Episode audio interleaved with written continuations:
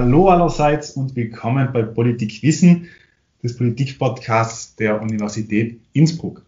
Mein Name ist Thomas Walli und in diesem Podcast spreche ich mit verschiedenen Gästen über aktuelle politische und politikwissenschaftliche Themen. Die USA schlagen ein neues Kapitel auf. Die Ära Trump ist vorbei und Joe Biden zieht in das Weiße Haus ein.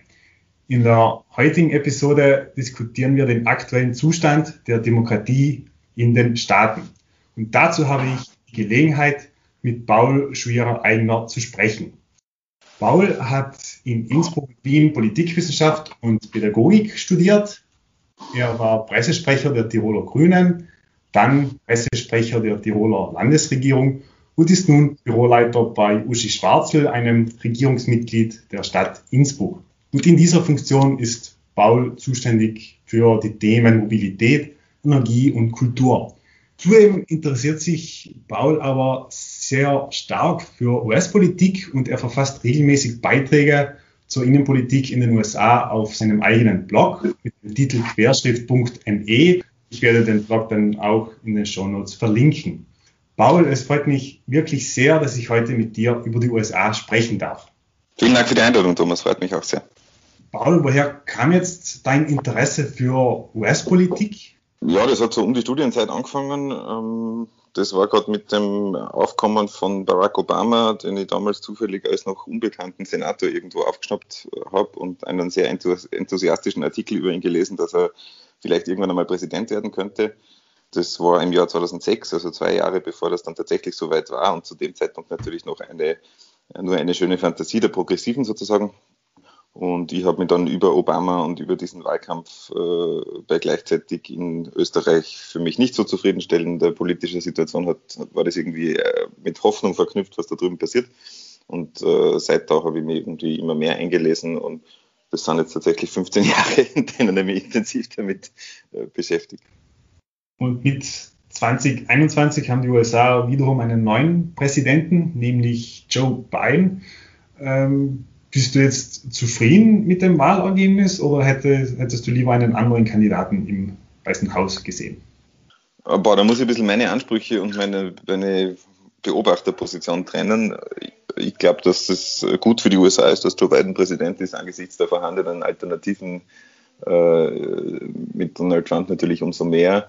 Äh, und für das, was ich persönlich sehr wichtig finde, nämlich, dass man eine mutige, progressive Agenda angeht, dafür gibt's, dafür ist Biden jetzt an, für an und für sich nicht der naheliegendste Kandidat, weil er eher dem demokratischen Establishment äh, angehört, aber es gibt da doch Anzeichen dafür, dass es äh, auch in diese Richtung Initiativen gibt.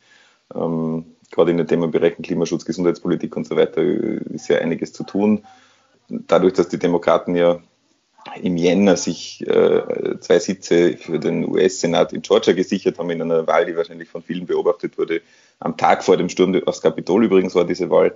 Äh, dadurch gibt es jetzt im Senat auch eine demokratische Mehrheit. Und, äh, damit haben die Demokraten sozusagen Zugriff auf alle drei Zweige, Weißes Haus, Senat und Repräsentantenhaus. Und die Tür ist einen Spalt offen, dass sozusagen da äh, nicht nur besser als Trump, sondern vielleicht auch wirklich gute, gute Politik äh, bevorstehen kann. Du hast jetzt bereits den, den, Klimaschutz als ein neues Thema sozusagen für den neuen Präsidenten erwähnt.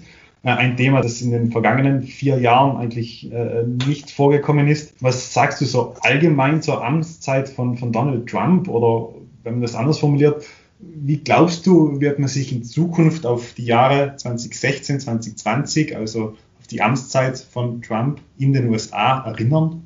Ja, also in die Zukunft auf die Vergangenheit schauen ist ein bisschen eine schwierige, äh, schwierige Prognose. Es wird sehr stark davon abhängen, wie sich das jetzt in den nächsten Monaten weiterentwickelt, was Donald Trumps Amtsenthebungsverfahren betrifft und in welche Richtung die Republikanische Partei geht. Eine Option könnte sein, die Republikanische Partei spaltet sich äh, nicht formal in eine Republikanische Partei und eine Trump-Partei, aber es kann sein, dass da jetzt ein ganz tiefer Riss durch diese Partei geht und dass sie sehr, äh, sehr geschwächt wird dadurch könnte so ausschauen, dass äh, aufgrund der Stärke, die Trump immer noch innerhalb der Republikanischen Partei hat, die Republikanische Partei weiter sehr radikale Positionen einnehmen muss, unter Anführungszeichen, die gleichzeitig aber im Elektorat, also bei den Wählern und Wählerinnen nicht mehrheitsfähig sind. Also es könnte sein, dass da eine längere Periode demokratischer Dominanz folgt auf diese Ära des republikanischen Präsidenten Trump. Äh, und was Trump persönlich betrifft, äh, stellt sich die Frage, bleibt er golfen in Florida oder äh, könnte er noch einmal antreten? Das ist ja auch nicht ausgeschlossen. Oder landet er hinter Gittern? Also da gibt es irgendwie alle möglichen Varianten. Die Ära Trump war aber auch eine Ära großer Instabilität, was die Institutionen betrifft. Und gleichzeitig ist, ist die Wahl von Joe Biden der Beweis dafür, dass die Institutionen dann doch gehalten haben. Also die USA haben ja ein sehr eng verknüpftes System von Checks and Balances, wo sehr viele Institutionen zustimmen müssen, bevor größere Dinge entschieden werden können. Und äh, das hat sich in dem Fall als äh, guter Schutzwall für die Demokratie ähm, erwiesen. Ein einziges kleines Beispiel dafür vielleicht, äh, dass die Wahlen in den USA nicht zentral organisiert werden, sondern dass jeder Bundesstaat seine eigene Wahl organisiert. Das war am 3. November total wichtig, weil man sich gar nicht vorstellen mag, welche Tricks die Republikaner unter Trump noch alle versucht hätten, außer die, die sie eh schon probiert haben, hätten sie auch noch Zugriff auf die Wählerregister und auf die, äh, auf die Wahlkabinen gehabt. Das heißt, dann war jetzt in, in deinen Augen die US-Demokratie auch in den vergangenen vier Jahren eigentlich nie so wirklich in Gefahr, oder? Doch, sie war um, die, um, die, um den Wahltermin, jetzt war sie meiner Meinung nach schon in Gefahr. Die, das Aushebeln der Institutionen war, war eines der Ziele von, von Trump, weil er einfach Politik aus dem Bauch und seinen Empfinden nach und nicht abgestimmt mit anderen Teilen des demokratischen Systems sozusagen machen, machen wollte.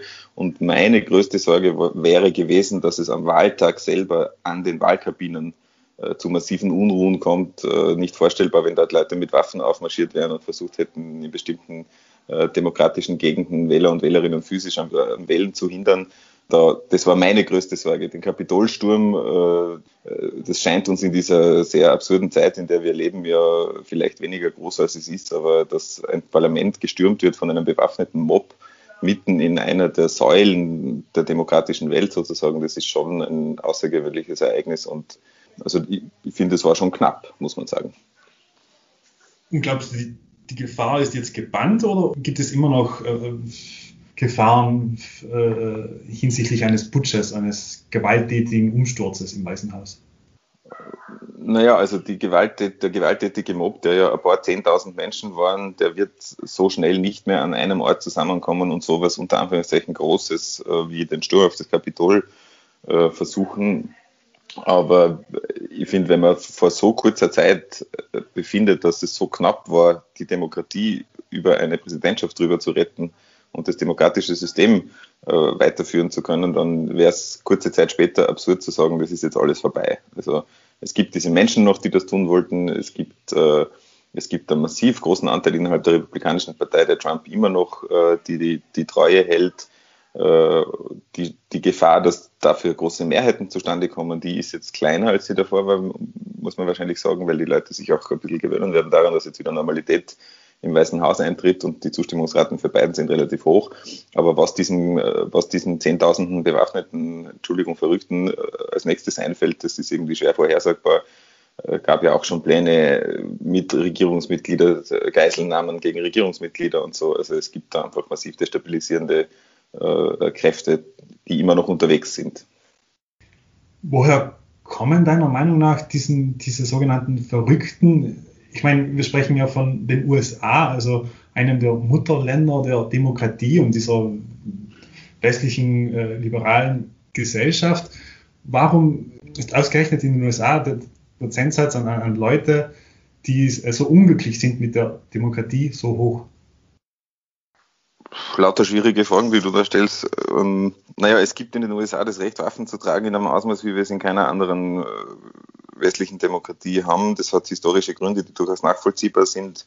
Äh, man darf nicht vergessen, dass die USA gegründet wurde von Leuten, die aus anderen Ländern weg wollten, die von dort geflohen sind, die in ein neues Leben aufbrechen wollten, die weniger Regeln haben wollten, die ähm, ja, also dieser Mythos, dass in die USA gehen und dort die große Freiheit äh, bekommen. Und die Freiheit heißt auch das Recht, sich selber mit seiner Waffe verteidigen zu können, weil einfach am Anfang der Gründung dieser USA dann noch relativ wenig zentrale Gewalt und staatliche Struktur war. Also da hat wirklich jeder mit seinem eigenen Gewehr seinen Grund sozusagen schützen äh, müssen. Und auf diese Geschichte greift halt diese, dieses Recht, Waffen zu tragen, zurück. Der rechte Radikalismus ist in den USA ein Phänomen, der natürlich durch dieses Waffentragen noch einmal äh, gefährlicher wird. Aber es wird, gibt auch bei uns ein paar hundert bis ein paar tausend Rechtsradikale, die irgendwo Waffen gelagert haben. Es vergeht ja kaum eine Woche, in der, in der man nicht irgendwo von Waffenfunden in Kombination mit nationalsozialistischen, nationalsozialistischen Insignien und so weiter in irgendwelchen Kellern hört. Also ich würde das äh, nicht als reines US-Phänomen an sich zurückweisen, dass es äh, einen harten Kern von Rechtsradikalen gibt, die auch gewaltbereit sind, aber äh, die sind dort natürlich auf eine Art und Weise von höchster Stelle ermutigt und bestätigt worden, das zu tun, wie das bei uns nicht, nicht der Fall ist momentan. Das ist aber wahrscheinlich keine komplette Antwort auf diese schwierige Frage, aber vielleicht ein Erklärungsansatz. Kommen wir jetzt nochmal zurück zu Joe Biden, dem, dem, neuen Präsidenten der USA.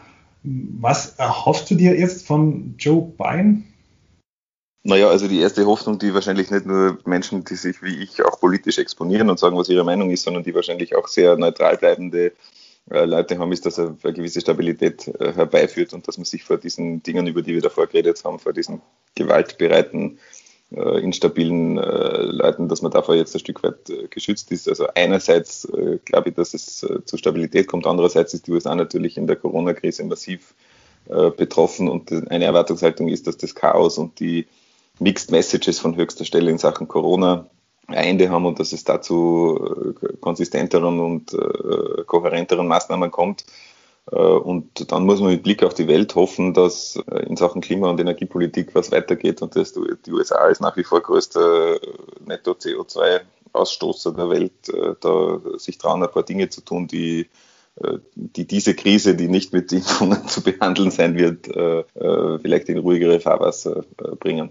Die Hürden sind natürlich äh, groß, weil äh, die USA sehr stark auf fossile Energien angewiesen sind, die Energieproduktion sehr stark darauf zugeschnitten, in vielen Bundesstaaten immer noch mehr als 50 Prozent äh, der Energie aus Kohle kommt. Also da sind sozusagen die umweltfreundlicheren Formen Energie zu erzeugen noch nicht sehr weit gediegen. Und gleichzeitig, wenn wir an die großen Autos denken, die in den amerikanischen Straßen allgegenwärtig sind. Also es ist eine, ein, ein, Land, in dem das Autofahren und damit sehr viel CO2 produzieren mit irrsinnig großen Karren äh, wahrscheinlich auch nicht von heute auf morgen äh, zu ändern sein wird. Aber der internationale Fokus wird auf die Stabilität gehen, er wird auf die Energiepolitik und auf die Klimapolitik gehen und er wird auf die internationalen Beziehungen gehen, wo Trump auch sehr unberechenbar war und wo man sich jetzt ein bisschen mehr Verlässlichkeit, Multilateralismus und so weiter erwartet. Bleiben wir gleich bei einer dieser Herausforderungen, die du gerade genannt hast. Bleiben wir bei Corona.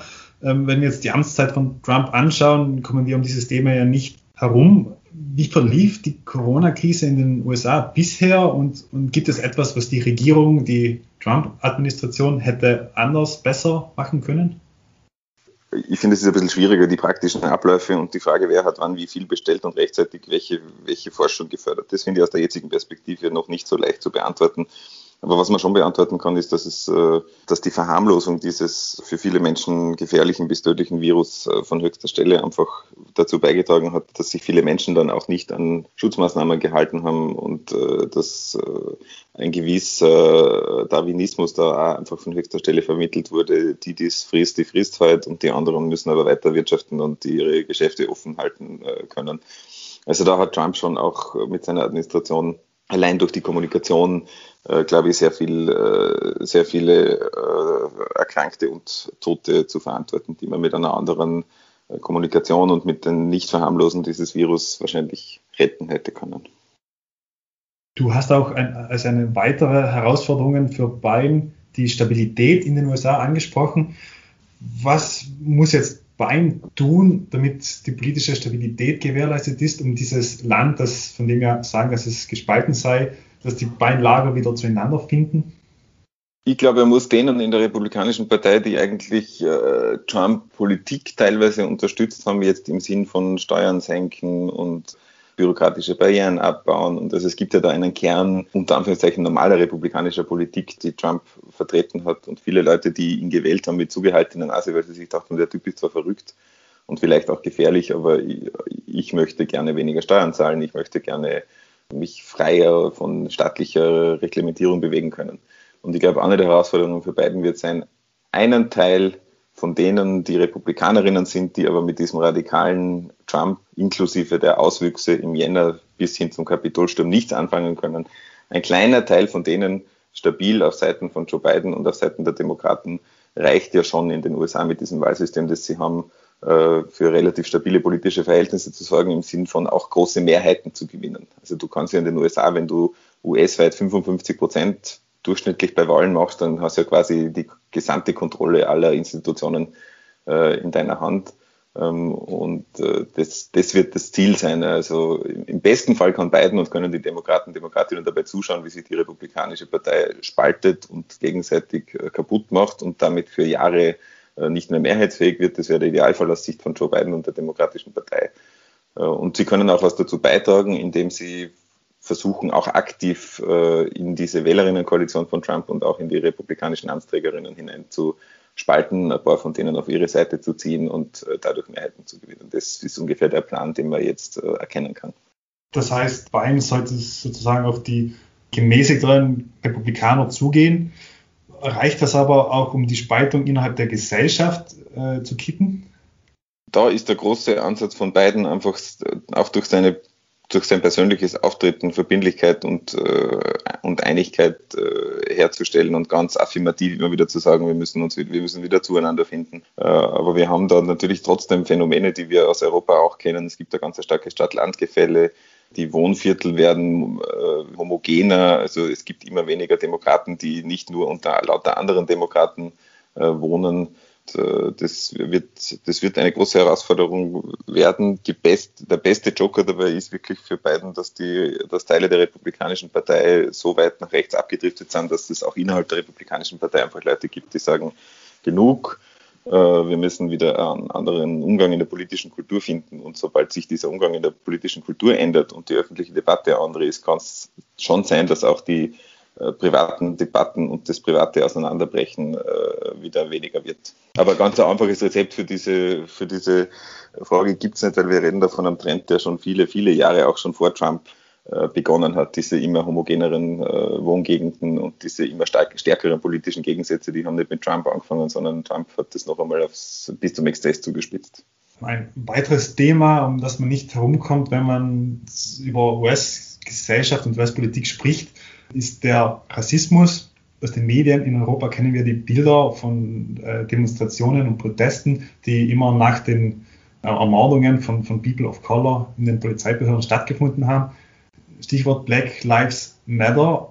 Wie ist es möglich, dass in den USA, eben in diesem Mutterland der Demokratie und, und in diesem Land der, der unbegrenzten Möglichkeiten und der unbegrenzten Freiheiten auch, der Rassismus immer noch so stark verwurzelt ist? Ja, er, wurde, er wird natürlich politisch gepflegt ähm, von, von eh den ungefähr gleichen Leuten, die einfach der, der rechte Flügel der Republikanischen Partei, der früher sehr klein war und der stetig gewachsen ist, die haben äh, es hat einfach auch mit Symbolen zu tun. Also, dass die Südstaaten äh, Sklaverei-Flagge bis vor einigen Jahren noch auf den Parlamenten von einigen Südstaaten geh gehangen hat. Ähm, also, das ist einfach ganz tief, das sind ganz tief verwurzelte äh, Dinge und man darf ja nicht vergessen, der ganz offene Rassismus, der nicht nur so tut, als wäre er einer, sondern der sich auch offen als solcher aufzutreten äh, traut und der die Ungleichheit von Menschen aufgrund ihrer Hautfarbe als äh, Grundpostulat hat, den gab es bis vor 40, 50 Jahren in den USA äh, standardisiert, in, in, in, großen Teilen abgebildet in getrennten Schulen für Weiße und Schwarze. Schwarze dürfen im Bus nur hinten sitzen oder gar nicht mitfahren. Also da die Geschichte der Sklaverei und da hat auch die jüngere Geschichte eigentlich äh, leider äh, gezeigt, dass es extrem lang gedauert hat, bis diese Dinge überwunden wurden. Und es, also wenn wir davon reden, dass es in den 60er Jahren noch Rassentrennung, unter Anführungszeichen Rassentrennung im im Süden der USA gegeben hat, formalisiert und gesetzeskonform und so weiter, dann müssen wir ja auch sehen, es gibt immer noch Menschen, die damit aufgewachsen sind, äh, mit diesen Strukturen, die das normal finden und die das beigebracht bekommen haben, die das weitergegeben haben. Also äh, ich bin da immer Vertreter von einem Top-Down-Ansatz. Also es, es fängt ganz oben an und wenn von den obersten Stellen solche Dinge gepflegt und äh, gesetzlich verankert werden äh, dann, äh, und Vorurteile gepflegt werden, dann äh, trägt sich das durch alle Institutionen durch. Und nur mit Blick auf Deutschland und Österreich, rassistische Polizei, auch kein amerikanisches Phänomen. Wir haben da auch Exzesse in, in, in Österreich und Deutschland. Wir haben da auch immer wieder, Stichwort NSU-Skandal, wir haben da immer wieder innerhalb von Militär- und Polizeiapparat Probleme mit Rechtsradikalen und die USA haben das natürlich im mindestens gleichen Ausmaß. Du hast jetzt bereits öfter die Republikanische Partei äh, angesprochen und gesagt, dass sie eigentlich auch äh, fast schon gespalten ist äh, oder mindestens zweigeteilt. Einerseits gibt es einen, einen, größeren Flügel, wenn man so will, der, der traditionellen Konservativen innerhalb der Republikaner. Und andererseits gibt es eben diesen Flügel von, von Trump, der aus der Republikanischen Partei, so nenne ich das zumindest war, so eine Art rechtspopulistische, rechtsextreme Partei machen will, wie wir das auch ähm, von europäischen rechtspopulistischen und rechtsextremen Parteien kennen. Kann man das so zusammenfassen, wie ich das jetzt getan habe, mit diesem einerseits einem, einer großen Mehrheit an konservativen Republikanern irgendwo in der Mitte, Mitte rechts, und andererseits diesem radikalen Flügel rechts außen, die, äh, die Trump treu halten? Also die Umfragen geben das leider nicht so her, wie du das äh, darstellst. Schön, schön wäre es, würde ich, würd ich sagen, weil dann wäre ja das Zusammenbringen äh, einfacher. Äh, also mein Befund wäre eher, ähm, und zwar nicht, weil ich immer das so zusammengedacht habe, sondern weil das halt stabile Bilder in Umfragen und auch in, in internen Vorwahlen bei den Republikanern ergeben haben, der Trump-Flügel unter den republikanischen Wählern und Wählerinnen sind 50, 60, 70 Prozent immer noch, und es waren auch schon einmal noch mehr, äh, unter den Abgeordneten, je länger sie da sind, umso mehr gibt es natürlich viel mehr Institutionalisten und echte Konservative, wenn ich das einmal so zusammenfassen äh, darf, die mit diesem ganzen Staatsstreich äh, Spaß unter Anführungszeichen nichts zu tun äh, haben wollen, aber die halt Trump unterstützt haben, weil er ihnen die, die Wege aufgemacht hat zu anderen gesetzlichen Dingen, die sie schon ewig machen wollten. Stichwort Zugang zum Supreme Court Höchstgericht, neue Richterbesetzungen. Also da haben einfach auch diese Konservativen haben Trump benutzt und in Kauf genommen, weil er ihnen ganz viele Türen für Projekte aufgemacht hat, die sie schon längst äh, machen wollten und die sie mit demokratischen Präsidenten nicht machen konnten.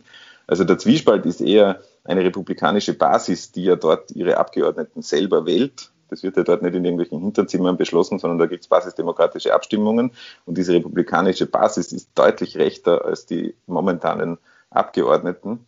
Äh, und das bringt diese Abgeordneten auch wieder in den Zugzwang, dass sie sich jetzt überlegen müssen, ob sie überhaupt nochmal antreten, wenn sie keine Trump-Anhänger sind, weil sie möglicherweise schon in den internen Vorwahlen scheitern äh, würden. Also der Zwiespalt ist eher eine rechtere Basis mit äh, weniger rechten Abgeordneten, muss man aber schon dazu sagen, die Trump benutzt, ermöglicht und äh, auch äh, befördert haben, dadurch, dass sie ihn halt äh, als, als Zweck für Höchstgericht und für solche Dinge benutzt haben.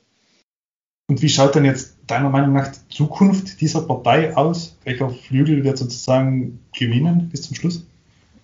Also ich glaube, dass die sich irgendwie versuchen müssen zusammenzulaufen, weil die können ja auch rechnen und die wissen auch, wenn sie stabil äh, nur 40 Prozent US-weit machen, dann werden sie nicht viele Mandate gewinnen, äh, weil in den meisten Bundesstaaten, also die meisten Wahlen werden ja einfach nach 50 Prozent plus eine Stimme vergeben. Also wie gesagt, das reichen ein bisschen über 50 Prozent reichen schon für, für große Mehrheiten. Also die werden sich irgendwie zusammenraufen. Ich glaube nicht, dass es eine Trump-Partei und eine republikanische Partei geben wird, die gegeneinander kandidieren wird. Aber die Gefahr für die Republikanerinnen, die aber eine Chance für die Demokratinnen auch ist, besteht schon, dass äh, diese Partei radikal auf Trump-Kurs bleibt, weil einfach die Macht der eigenen Wähler und Wählerinnen schon im Auswahlprozess der eigenen Kandidaten so groß ist, dass niemand anderer mehr durchkommt. Dann würde das eine, eine ziemlich radikale republikanische Partei die aber äh, politisch nicht mehr so viel anrichten kann jetzt in den Parlamenten, weil sie einfach nicht mehrheitsfähig ist. Was das für den gesellschaftlichen Diskurs wieder bedeutet, wenn die so radikal bleiben. Da haben wir davor darüber geredet, wie das Zusammenführen dieses Landes wieder funktionieren könnte, was das für den gesellschaftlichen Diskurs bedeutet, wenn es da eine, wenn eine der beiden großen Parteien so radikal bleibt, wie sich die Republikanische Partei unter Trump entwickelt hat. Das ist eine andere Frage, die, äh, die auch nicht ganz schön in der Perspektive ist. Und da hätte ich jetzt gleich eine Anschlussfrage in, in Bezug auf die Demokratische Partei. Gibt es diese Spaltung auch in, innerhalb der Demokratischen Partei, also bezüglich eines gemäßigten Flügels in der Mitte? Ich nehme an, ein Flügel, dem auch Bein entspringt und dann vielleicht einen, einen radikaleren Flügel äh, weiter links davon, dem vielleicht Sanders entspringt. Kann man das so sagen?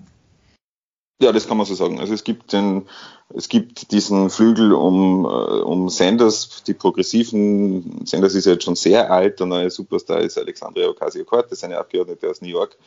Der hat innerhalb der Demokratischen Partei über die letzten 10, 15 Jahre, würde ich sagen, so 30 bis 40 Prozent Zuspruch und damit eigentlich nicht wirklich eine Chance gehabt, große Kandidaturen zu gewinnen. Also Sanders war ja selber auch immer im Rennen um die demokratische Präsidentschaftskandidatur, hat dort immer große Achtungserfolge gefeiert, war meistens der Letzte, der überblieben ist, außerdem oder derjenigen, der oder dies dann worden ist, also Biden und Clinton.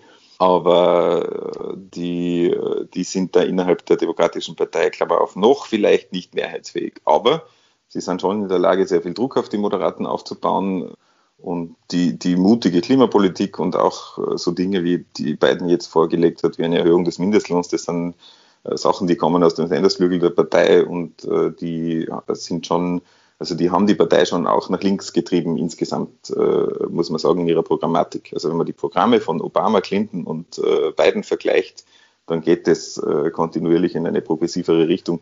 Was ja ein bisschen absurd ist, weil man so auf den ersten Blick meinen würde, dieser Obama muss doch super links und dieser Biden muss doch super konservativ äh, sein. Äh, programmatisch bildet sich das nicht ab, sondern programmatisch haben wir da eher auch einen Trend äh, in Richtung stärkere Polarisierung.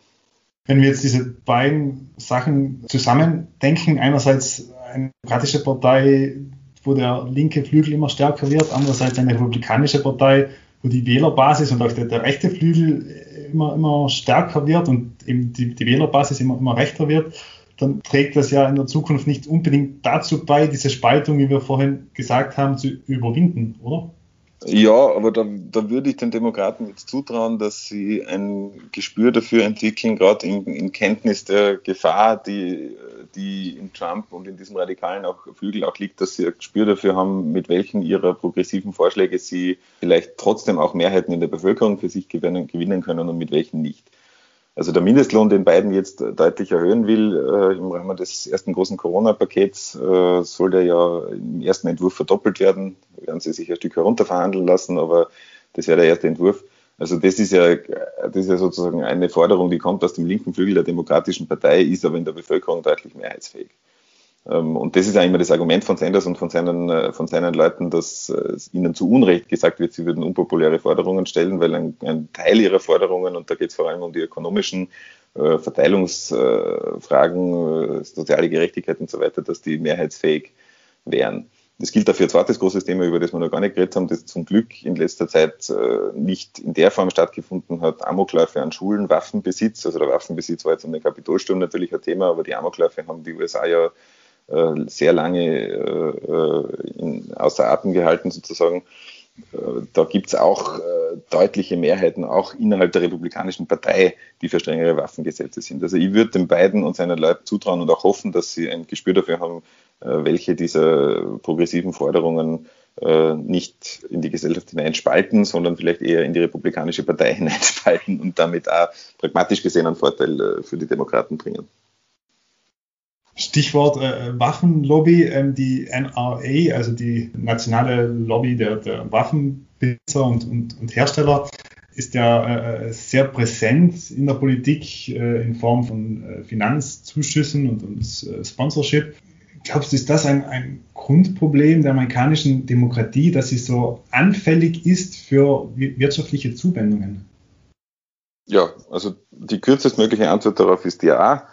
Äh, genau so ist es. Das äh, beschreibt auch die angesprochene Ocasio-Cortez in einer großen Netflix-Dokumentation, äh, die sich um sie dreht. Die beschreibt äh, den Alltag von Abgeordneten in, in, in, Washington so, dass die eigentlich von ab ihrem Amtsantritt vom ersten Tag an regelmäßig täglich viele Stunden damit verbringen, mit Geldgebern äh, zu, zu telefonieren und die zu hegen und zu pflegen, weil sie für ihre nächsten Kampagnen wieder Zuschüsse brauchen werden also ich rede da von Geldgebern und Geldgeberinnen, die denen Geld für ihre Wahlkämpfe geben. Und äh, diese Abhängigkeit ist ein massives Problem. Da hat es auch immer wieder Reglementierungsversuche gegeben. Ähm, es gibt sehr strenge Transparenzregeln, also das muss dann auch alles öffentlich werden, wer wem was spendet, äh, äh, mit sehr genauen Kontrollen. Aber ja, also Geld, das Geld spielt in der amerikanischen Politik eine leider viel zu große Rolle und die Abhängigkeiten auch. Aber nicht nur das, wenn du die NRA und die Waffenlobby ansprichst, muss man sagen, einige wenige verbliebene demokratische Politiker, die in eigentlich republikanischen Gegenden gewählt worden sind, wo der Waffenbesitz ein ganz großes Thema ist, sind auch ganz schwer dafür zu gewinnen, mit ihrer eigenen Partei für strengere Waffengesetze zu stimmen, weil ihnen das möglicherweise ihre Mandate kosten würde, das zu tun in Gegenden, wo einfach privater Waffenbesitz ein ganz großes Thema ist. Also es gibt wirklich Landstriche, da ist das nicht so eines von den, also das zwölf wichtigste Thema von links, sondern da ist das Recht, eigene Waffen zu tragen und zwar uneingeschränkt und sich selber zu verteidigen, ist eines der ganz großen Dinge bei vielen Leuten. Und es war lustigerweise Bernie Sanders, über den wir davor geredet haben, der ganz am Anfang seiner Karriere äh, in einem Staat in Vermont, der zwar eigentlich liberal ist, also relativ links unter Anführungszeichen, aber wo trotzdem der private Waffenbesitz eine große Rolle spielt. Also Bernie Sanders hat am Anfang ein nicht so schlechtes Rating der NRA gehabt und äh, hat auch erst im Laufe seiner Karriere äh, da klarer Position bezogen, weil er einfach von den äh, elektora elektoralen Notwendigkeiten ein Stück weit getrieben war, sich nicht total mit, den, mit dem Waffenbesitz anzulegen, weil das einfach ein Konfliktthema ist, entlang dem er in seinem Bundesstaat nicht gewinnen konnte. Also was ich damit sagen will, ist der Einfluss von diesen geldgebenden Organisationen liegt nicht nur darin, dass sie Geld geben, sondern auch darin, dass sie als öffentliche Stimme gehört werden und großen Einfluss auf viele Wähler und Wählerinnen haben. Eine Wahlempfehlung der NRA ist in manchen Bundesstaaten viel wert, so wie eine Wahlempfehlung von Gewerkschaften in anderen Bundesstaaten. Wenn wir jetzt noch einmal auf Wein zu sprechen kommen, du hast dann bereits im Vorfeld gesagt, ähm, dass das Wein jetzt ähm, eine komfortable Position hat, weil er einerseits die Mehrheit im Senat hat, andererseits auch die Mehrheit im Abgeordnetenhaus. Das kann sich aber in, in zwei Jahren, also wenn wieder die nächsten Midterm-Elections, also die Wahlen zum Kongress, wieder stattfinden, ähm, ändern. Kannst du uns kurz erklären, wie das politische System in den USA in dieser Hinsicht funktioniert, beziehungsweise wie es sich von, vom politischen System in, der, äh, in Österreich unterscheidet? Diesen ja. Zusammenspiel zwischen Präsidenten und Parlament. Also ganz viele amerikanische Institutionen, und da gehört auch der Präsident oder die Präsidentin dazu, braucht viele andere, um äh, Beschlüsse treffen zu können. Und zwar in einem Ausmaß, wie, wie, wie ich das in Europa in keiner mir bekannten Demokratie kenne. Äh, einer der Gründe ist dafür ist diese davor angesprochene historische, dieser Wunsch nach Freiheit äh, und ein großes Misstrauen der Zentralregierung gegenüber, das dazu geführt hat, dass man gesagt hat, die müssen ganz eng zusammenarbeiten und die müssen, da muss es ganz viele Checks and Balances geben, da müssen ganz viele Leute gefragt werden, bevor größere Veränderungen äh, durchgeführt werden können. Ähm, der Senat ist das stärkere der beiden Häuser. Im Kongress, da gibt es den Senat und das Repräsentantenhaus. Es gibt 100 Senatoren und Senatorinnen, die kommen aus jedem Bundesstaat zwei Stück. Wer genau mitdenkt, dem wird auffallen, das kann ja nicht ganz repräsentativ sein, weil die Bundesstaaten unterschiedlich groß sind. Stimmt auch, wir haben Bundesstaaten, in denen leben unter eine Million Einwohnerinnen und trotzdem sind sie von zwei Senatoren, Senatorinnen vertreten. Wir haben andere Bundesstaaten, da wohnen 50 Millionen Einwohnerinnen und auch die sind nur von zwei Senatoren, Senatorinnen vertreten. Also da haben wir ein grobes Ungleichgewicht zugunsten der kleinen Staaten. Aber auch das ist ein Teil der Checks and Balances, weil diese kleinen Staaten sich beim Eintritt in die Union herausbedungen haben, dass sie überrepräsentiert sind, damit sie nicht von der Zentralregierung überfahren werden können. Und dieses Beispiel kennt ihr jetzt an 17 anderen auch noch ähnlich ausführen.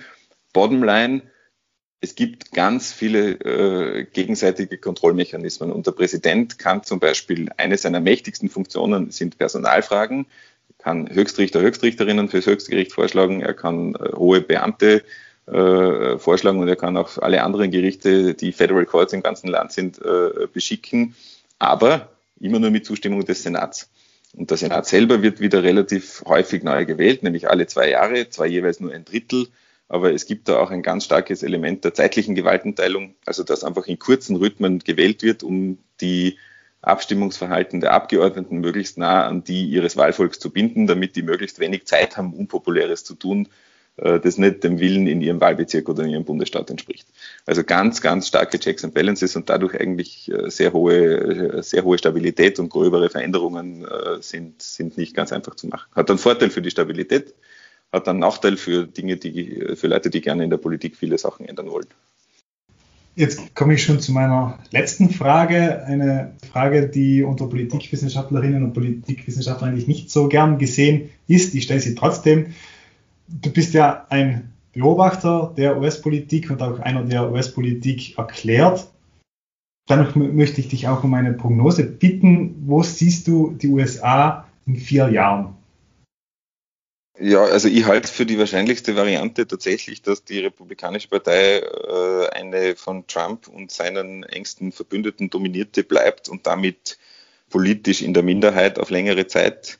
Ich hoffe, dass das nicht zu gesellschaftlichen Verwerfungen führt, dadurch, dass diese kleine, diese kleiner werdende Republikanische Partei immer radikaler wird und die angesprochenen Verrückten mit ihren Waffen, die irgendwo äh, äh, Schusstrainingslager machen und irgendwie Putschversuche simulieren. Ich hoffe, dass das nicht dazu beiträgt, dass von der Seite die Gefahr wächst. Aber ich glaube, für das demokratische System, was die Institutionen betrifft, ist die Stabilität äh, jetzt momentan sehr hoch und die Chancen für die Demokratische Partei, dass sie eine längere Ära der Dominanz äh, vor sich haben, auch. Wenn du jetzt noch fragen würdest, wer 2024 Präsident, Präsidentin würde, dann würde ich sagen, wenn Joe Biden dann noch lebt, wahrscheinlich er und wenn er nicht mehr lebt, dann wahrscheinlich seine Vizepräsidentin. Okay, dann haben wir das auch geklärt. Lieber Paul, vielen Dank für das sehr interessante Gespräch. Ich habe viel gelernt. Vielen Dank für die Einladung. Es sehr spannend total spannend. Ich werde über deine Fragen auch noch weiter nachdenken, weil einiges äh, war, war, war mir noch nicht so ganz, äh, ja, aber man lernt. Auch ich habe gelernt. Schön. Gut, vielen Dank auch an unsere Zuhörer und bis zum nächsten Mal bei Politik Wissen. Danke, alles Gute, tschüss.